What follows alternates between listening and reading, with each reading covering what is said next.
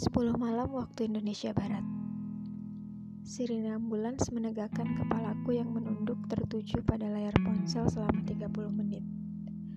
Beginilah caraku menuntaskan tanya-tanya yang tidak bisa kutemukan jawabnya.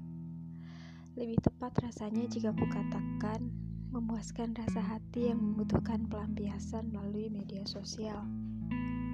Seperti Twitter, Facebook, dan lain-lain. Oh bukan, ini bukan seperti sefrontal yang kamu duga. Aku hanya membaginya dengan beberapa kalimat bersayap. Sastra. Kau tahu? Sapardi Djoko Damono berkata bahwa sastra itu maksudnya begini, bilangnya begitu. Ya begitulah. Itu yang gue lakukan saat ini. Cuma bisa bilang semoga sembari mencoba memejamkan mata, meretas tahun-tahun yang tertata rapi atas lubang dan relikui harapan itu. Dan aku tahu, pada akhirnya kita memang tak pernah bisa tahu hingga kita sampai pada keadaan tahu setelah menjalaninya. Tidur sana. Tidur. Udah malam ini. Ya habis subuh telepon lagi. Ya, yo, waalaikumsalam. Diamku diam yang ingin meluapkan segala hal yang ku dengar dan ku bicarakan kepadanya. Lalu ku simpan rapi dalam peti relikuiku dan ku gabungkan bersama peti relikui tujuh tahun yang kulalui. Aku tak pernah benar-benar tahu alasan aku menginginkan kisahku tentang dan yang terkait dengannya tidak pernah boleh ada yang terlupa. Semuanya harus abadi. Seabadi hukum-hukum Newton yang paling sering kurapal dan kugunakan sebagai alat peratas pembenaran atas kejadian hati yang kualami. Bahwa rasaku tak pernah boleh disalahkan bahwa rasa hatiku hanya sedang berjalan dan akan menemukan tempat pemberhentiannya setelah aku tahu kapan, di mana, dan bagaimana nantinya melalui pembuktian teori fisika yang kugabung dengan peribahasa Indonesia. Ya, begini misalnya. Hukum Newton 3 berbunyi aksi sama dengan reaksi. Ketika suatu benda melakukan sebuah gaya pada benda lainnya, maka benda lain yang dikenakan gaya akan mengeluarkan reaksi. Benda yang dikenakan gaya yang reaksinya diam sebenarnya tidak sedang benar-benar diam tanpa gaya. Hanya saja, aksi yang dilakukan oleh benda satu terhadap benda dua yang notabene adalah benda penderita memiliki jumlah gaya yang seimbang dengan reaksi yang ditimbulkan. Maknanya, apa yang kita tabur adalah apa yang akan kita tuai. Apa yang kita usahakan adalah apa yang kita dapat. Fisika ke bahasa Indonesia aku suka. Hanya karena dalam kedua mata pelajaran itulah aku bisa mengaplikasikan teori-teori yang ada sebagai pembuktian atas fenomena usia remaja yang aku alami. Saat itu, aku masih remaja SMA yang memiliki tingkat perjalanan rasa yang dramatis dan cukup memiliki kepedulian tinggi terhadap nilai-nilai mata pelajaranku meskipun hasilnya tidak sesuai dengan apa yang diusahakan.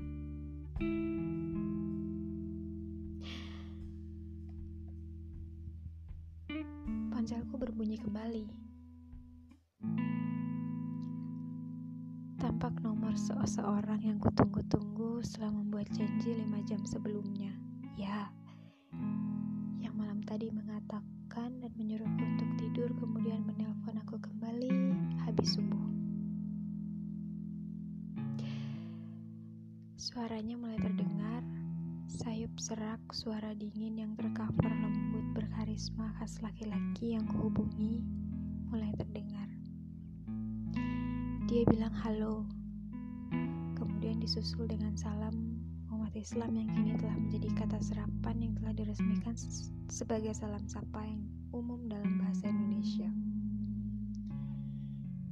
Assalamualaikum, katanya.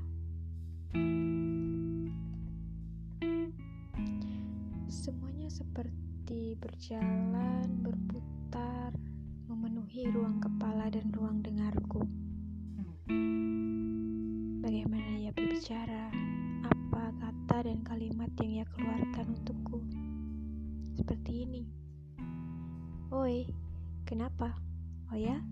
Kenapa bisa begitu? Kenapa itu? Oh ya, kenapa? Kemudian lambat-lambat ia mulai berkisah. Saya nyesel ngambil konsentrasi finansial. Harusnya dulu saya ambil konsentrasi kebijakan publik. Eh, tapi kalau saya ambil kebijakan publik, nanti saya yang puyeng. Banyak kurva. Kamu tahu kan, saya nggak bisa gambar. Kacau lah ya itu ekonomi yang susah dimudahkan, yang mudah dipersulit. Dan saya di konsentrasi finansial malah belajar tentang peluang.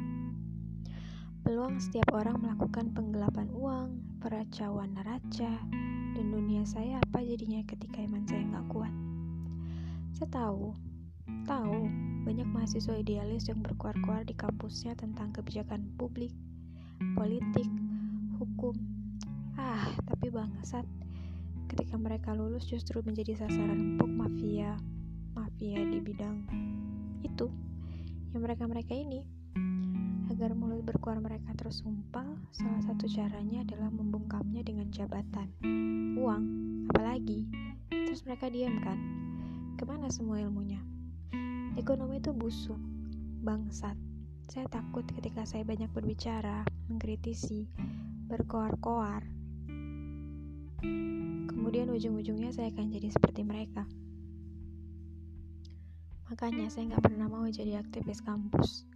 Saya nggak mau berhubungan dengan dunia parlemen, politik, sebab saya nggak bisa jamin iman saya kuat.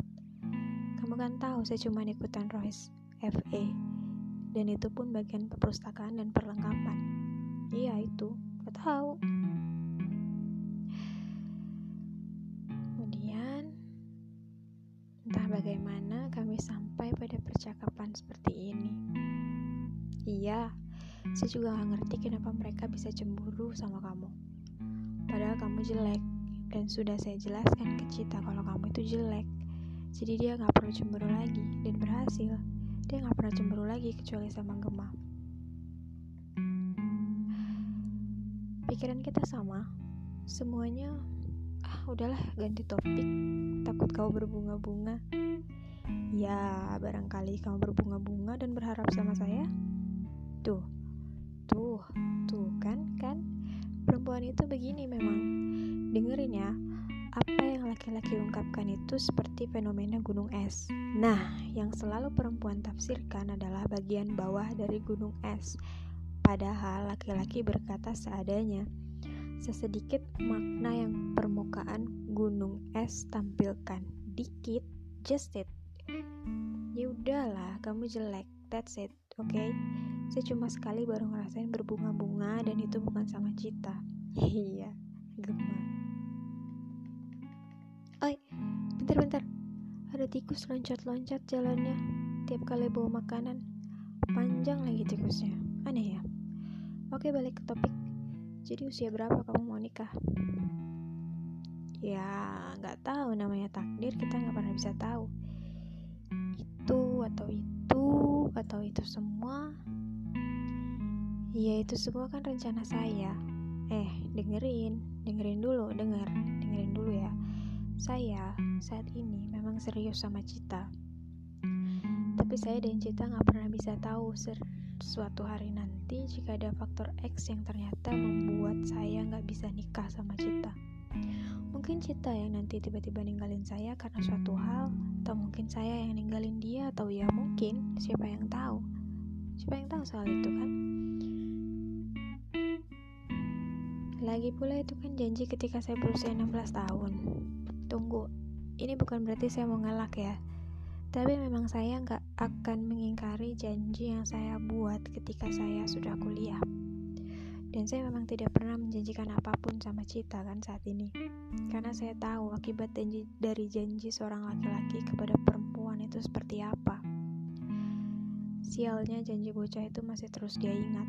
Dan anak itu memang kritis dia bisa ingat semua janji bocah saya. mengejek dengan penuh karisma. Ya, dia memang begitu. Kemudian dia melanjutkan beberapa percakapan-percakapan yang entah pagi itu mengalir begitu saja. Dia bilang, atau mungkin saya nikah sama teman SD, teman SMP, teman SMA, atau bisa jadi sama kamu.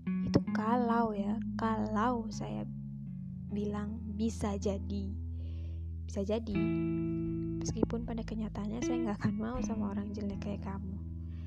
Saya nggak pernah selingkuh, gemanya aja yang pernah, yang nggak pernah bisa terima kenyataan kalau emang hubungan kami udah diambang kehancuran.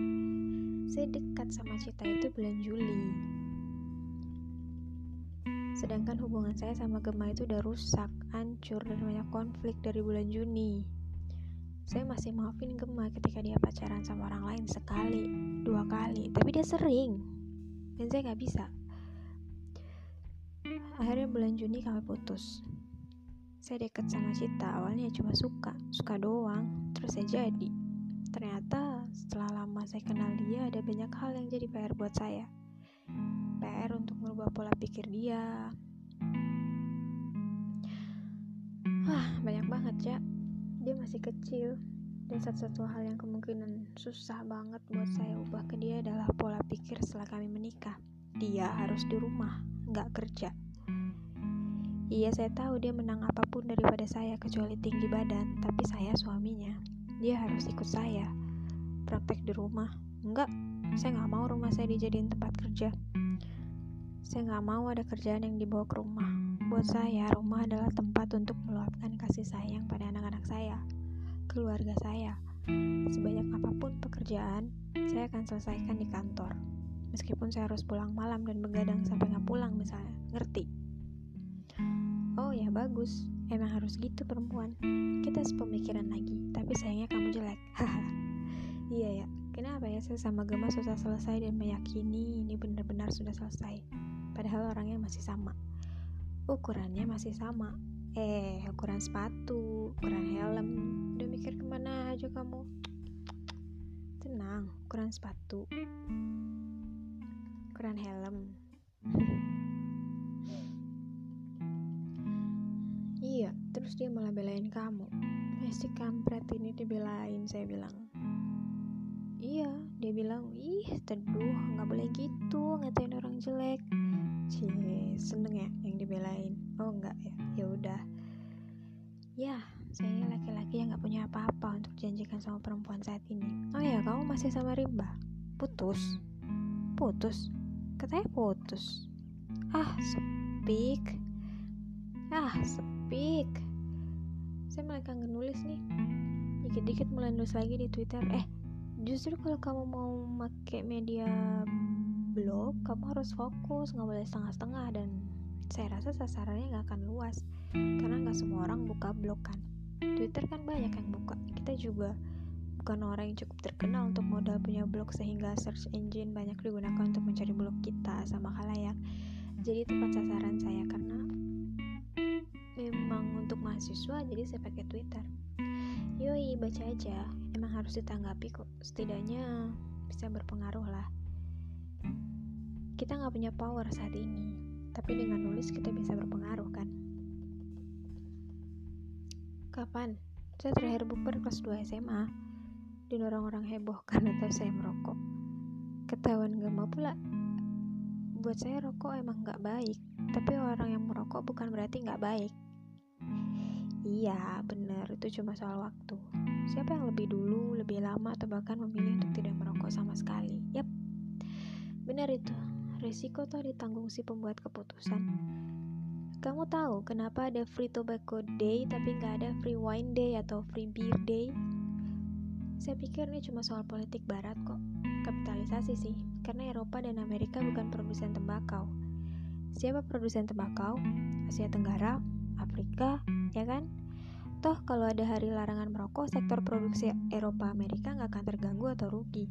Tapi wine, mereka jelas produsen besar dari produk itu. Makanya mereka nggak buat larangan hari bebas wine atau bir. Padahal coba kita pikir rokok sama wine, minuman keras mana sih yang lebih berbahaya? Minuman keras lah jelas ya gitulah kenapa ya hmm ah ya lingkungan saya saya pikir kalau saat ini saya kuliah di kampus daerah kayak Undip Unpad mungkin buat saya bukan hal yang sulit untuk jadi aktivis eksis tapi saya nggak akan bisa berkembang di sana. Back to the track sih intinya, saya butuh lingkungan kota yang keras supaya saya nggak hanyut. Ya mungkin kamu cuma lagi hanyut aja. Tantangan itu bagus. Kadang kita bisa pakai keuntungannya buat ngelakuin hal yang kita inginkan meskipun orang nggak suka. As in, buktiin aja. Kamu pulang kapan? Sabtu. Ini hari apa? Rabu, Kamis, Jumat, Sabtu, dan Sabtu depan berarti ya? Oke. Saran saya kamu gak usah mudik lah. Jalan-jalan lagi pada rusak gitu di arah Jateng. Di rumah aja daripada mati perawan.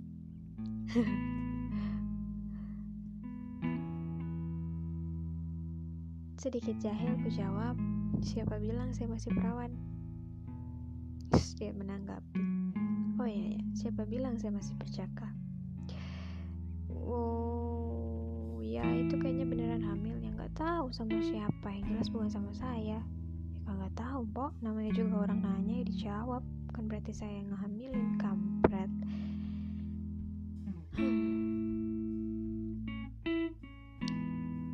Cinta.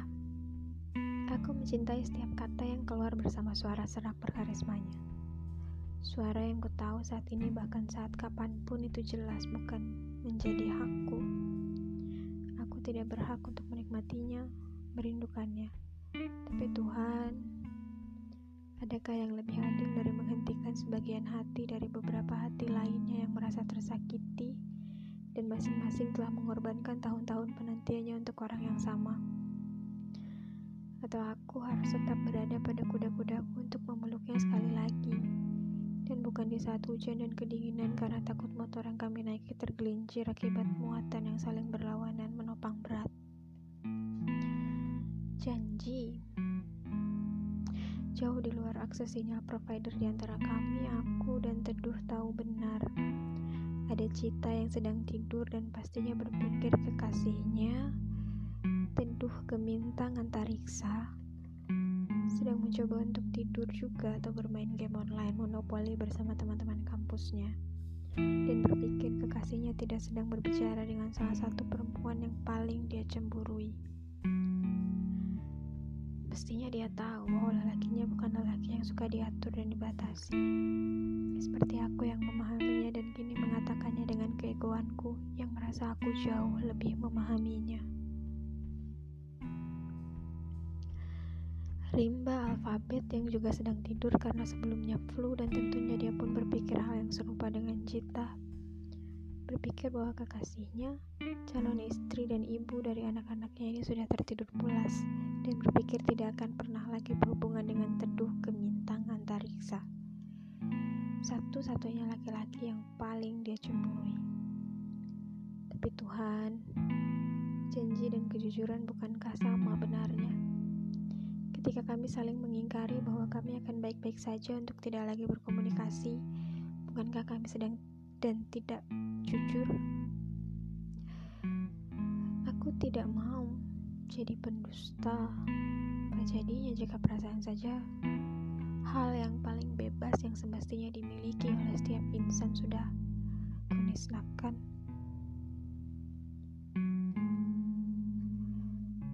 Sudah kuabaikan. Teduh telah berjanji untuk menjaga perasaan cinta dan aku pernah berjanji untuk tidak lagi menghubungi Teduh pada rimba. Rasanya malam ini ada dua penipu hati yang menikmati sepotong hati dari banyak hati yang disakiti. Takdir. Sejauh apa pun dijauhkan, aku tahu takdir tak bisa ditawar. Setahu diriku atas ketidaktahuanku tentang seberapa lama takaran waktu untuk sebuah penantian yang dinantikan oleh banyak hati terhadap orang yang sama, dan syarat apa yang akan menjadikan hati-hati itu merasa rela. Ketulusan, hati yang lain, atau kematian. Di atas itu semua, semoga rasaku atas 10 malam waktu Indonesia Barat dimaafkan oleh kekasihku, kekasihnya, dan mantan kekasihnya. Maafkan aku, maafkan kami. Jaring laba-laba, apakah aku baik-baik saja? Setelah ini apa?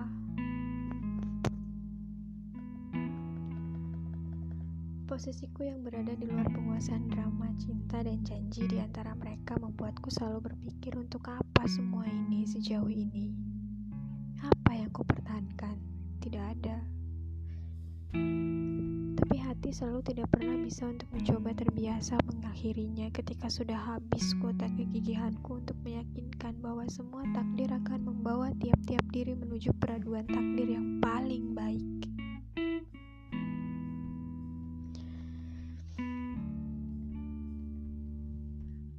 Aku ingin menggapainya, seperti pepohonan yang berjiwa besar atas daun-daun gugurnya. Semengerti daun-daun yang menggugurkan dirinya, meninggalkan pepohonan demi memupuki daun itu. Ini bisa tentang cinta, tentang cita.